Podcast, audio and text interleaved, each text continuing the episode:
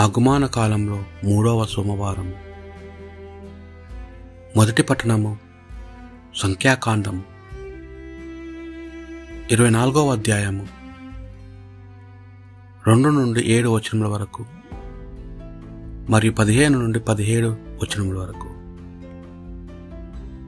ప్రభువు ఇజ్రాయిలను దీంబగోరనని బలాము గ్రహించాను.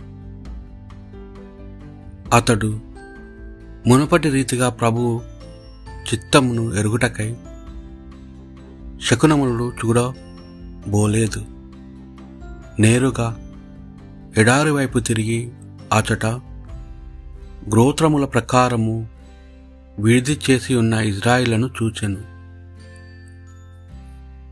బెయోరు కుమారుడు బాలాము పలుకు దైవవాక్కు చక్కగా చూచిన నరుణ్ణి సందేశము. అతడు దైవవాక్కును విన్న వినువాడు. మహోన్నతుడైన దేవుడును చూపు దివ్య దర్శనములను తిలకించువాడు. ఇజ్రాయేలు గుడారములు ఎంత సుందరముగానున్నవి. వరసలుగా నాటిన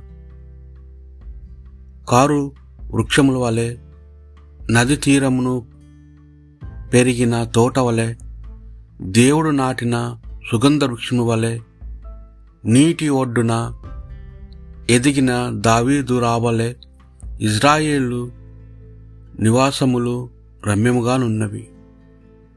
ఇజ్రాయేల్ నుండి ఒక నాయకుడు ఉద్భవించెను. ఆయన నానా జాతులను పరిపాలించెను.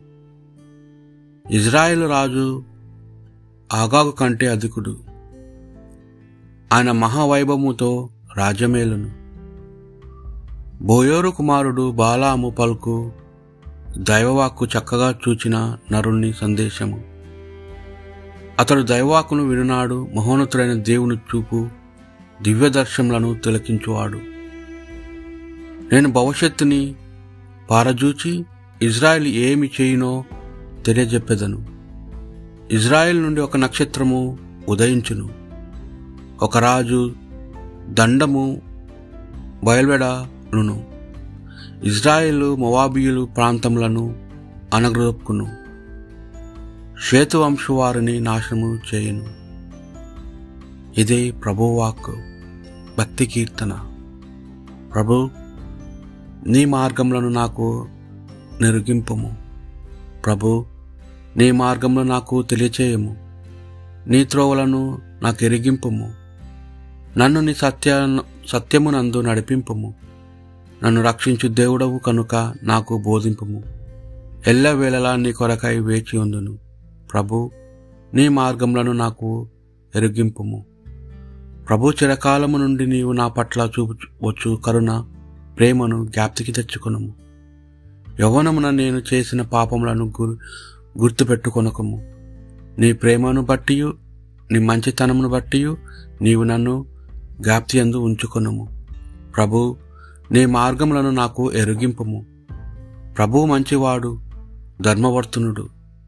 అతడు పాపులకు తన త్రోవలను తెలియచేయును. వినయవంతులను సన్మార్గులను నడిపించును. దీనాత్మలకు తన మార్గమును బోధించును. ప్రభు నీ మార్గములను నాకు ఎరిగింపము. పునీత మత్తాయి గారు రాసిన సువార్త పట్టణము.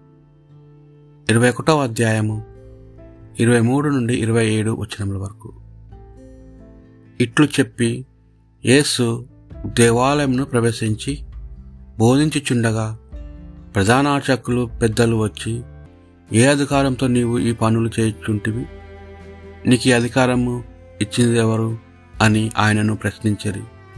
అందుకు యేసు నేను కూడా మేము ఒక మాట అడిగేదను.